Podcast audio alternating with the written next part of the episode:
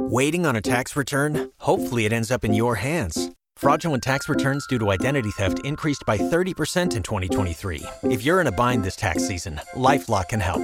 Our US based restoration specialists are experts dedicated to helping solve your identity theft issues. And all Lifelock plans are backed by the Million Dollar Protection Package. So we'll reimburse you up to the limits of your plan if you lose money due to identity theft. Help protect your information this tax season with LifeLock. Save up to 25% your first year at LifeLock.com slash aware. This is the way I heard it. Hey guys, it's Mike Rowe. This is The Way I Heard It, the only podcast for the curious mind. With a short attention span, except not today. Today, it's occasionally that thing I do from time to time when I don't have the time to actually write an original mystery to satisfy your boundless curiosity, but instead rely upon something that somebody else wrote that lines up serendipitously with the occasion in question, which today, of course, is the occasion of our independence.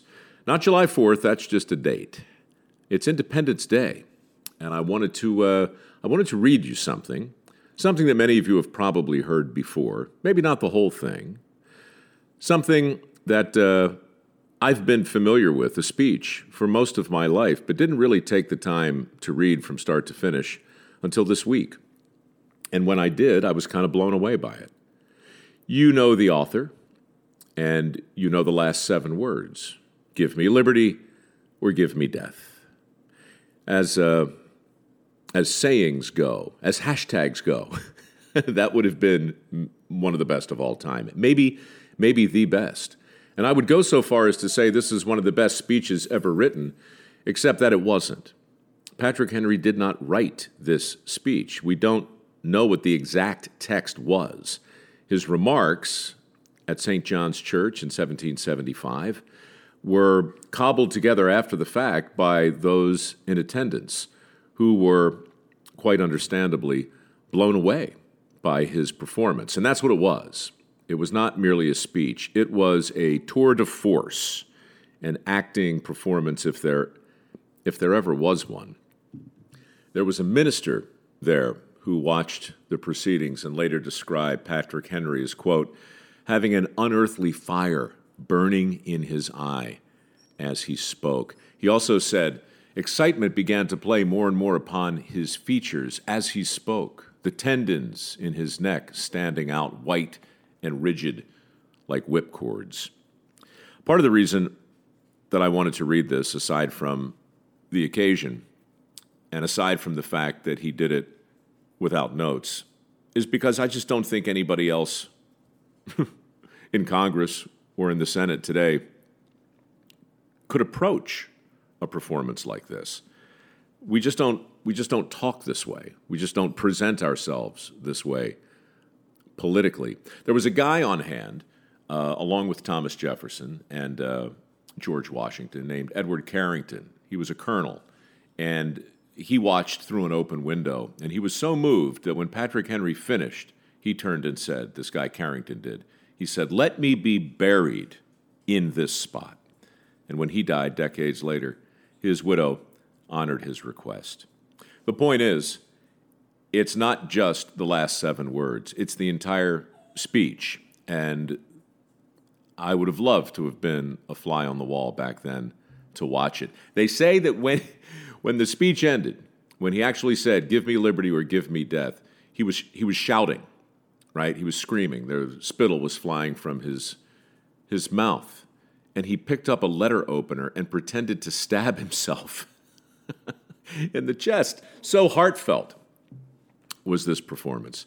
Anyway, that's what convinced me that it would be uh, fun to read and maybe even maybe even important to hear.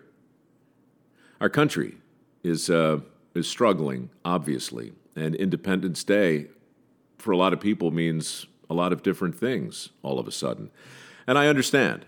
And Patrick Henry's a is another complicated figure, problematic by today's standards. Fascinating guy. 18 kids he had. 18 kids, like 100 grandchildren. They say today that um, his descendants uh, number more than 100,000, which I guess would make him more of a father of our country than Washington. But, But that, of course, is not the problem. The problem is he held slaves 67 of them when he died, in fact. And also interesting, he opposed the Constitution. He thought it was far too restrictive, but in opposing it, we actually wound up getting something called the Bill of Rights. So it was a different time. And we can look back through the lens of history, I suppose, and conclude any number of things. But one thing is for sure. On the 23rd of March, 1775, Patrick Henry saw some things that most everyone else did not. And he did not hold his tongue. He sat there in the third pew, listening to his countrymen talk about how war with Britain would be a disaster and a mistake. And when he could take it no longer, he stood up and he turned to the crowd and he started talking. And this is what he said, the way I heard it, anyway, or more to the point, the way I read it.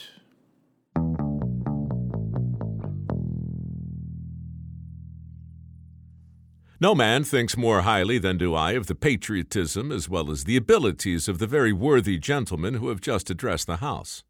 But different men often see the same subject in different lights, and therefore I hope it will not be thought disrespectful to those gentlemen if I, entertaining as I do opinions of a character very opposite to theirs, speak forth my sentiments freely and without reserve. This is no time for ceremony. The question before the House is one of awful moment to our country. For my own part, I consider it as nothing less than a question of freedom or slavery, and in proportion to the magnitude of the subject ought to be the freedom of the debate. Only in this way can we hope to arrive at the truth and fulfill our great responsibility which we hold to God and country should I keep my opinions to myself at such a time, for fear of giving offense. I'd be guilty of treason toward my country and toward the majesty of heaven, which I revere above all earthly kings. Mr. President, it is natural for man to indulge in the illusions of hope we are apt to shut our eyes against a painful truth and listen to the song of that siren till she transforms us into beasts.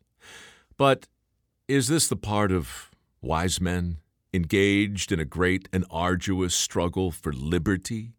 Are we disposed to be among those who, having eyes, see not, and having ears, hear not the things which so concern their temporal salvation?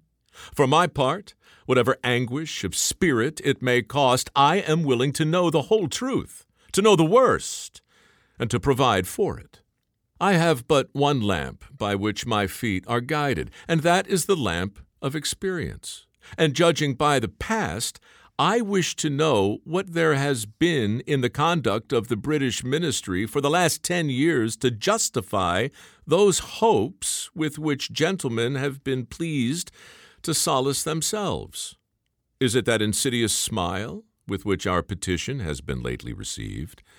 Trust it not, sir. It will prove a snare to your feet. Suffer not yourselves to be betrayed with a kiss. Ask yourselves how this gracious reception of our petition comports with those warlike preparations which cover our waters and darken our land. Are fleets and armies necessary to a work of love and reconciliation? Have we shown ourselves so unwilling to be reconciled that force must be called in to win back our love? Let us not deceive ourselves. These are the implements of war and subjugation, the last arguments to which kings resort. I ask, gentlemen, what means this martial array if not to force us into submission? Has Great Britain any enemy in this quarter of the world to call for all this accumulation of navies and armies? No, sir, she has none. They are meant for us. They can be meant for no other. They are sent over to bind and rivet upon us those chains which the British ministry have been so long forging. And what have we to oppose them? Shall we try argument? Gentlemen, we have been trying that for the last ten years. Have we anything new to offer upon the subject? No, nothing. We have held the subject up in every light, but it has been all in vain.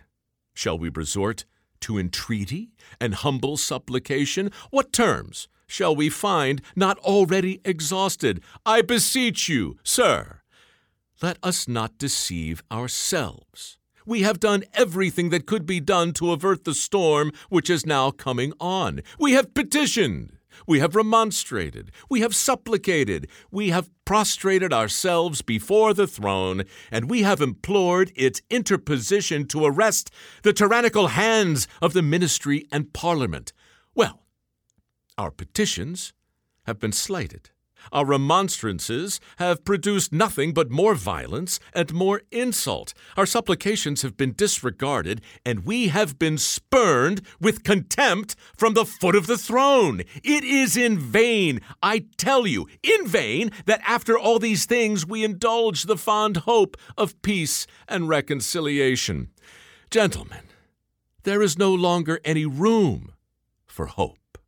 If we wish to be free, if we mean to preserve inviolate those inestimable privileges for which we have been so long contending, if we mean not basely to abandon the noble struggle in which we have been so long engaged and which we have pledged ourselves to never abandon until that glorious object of our contest had been obtained, then we must fight.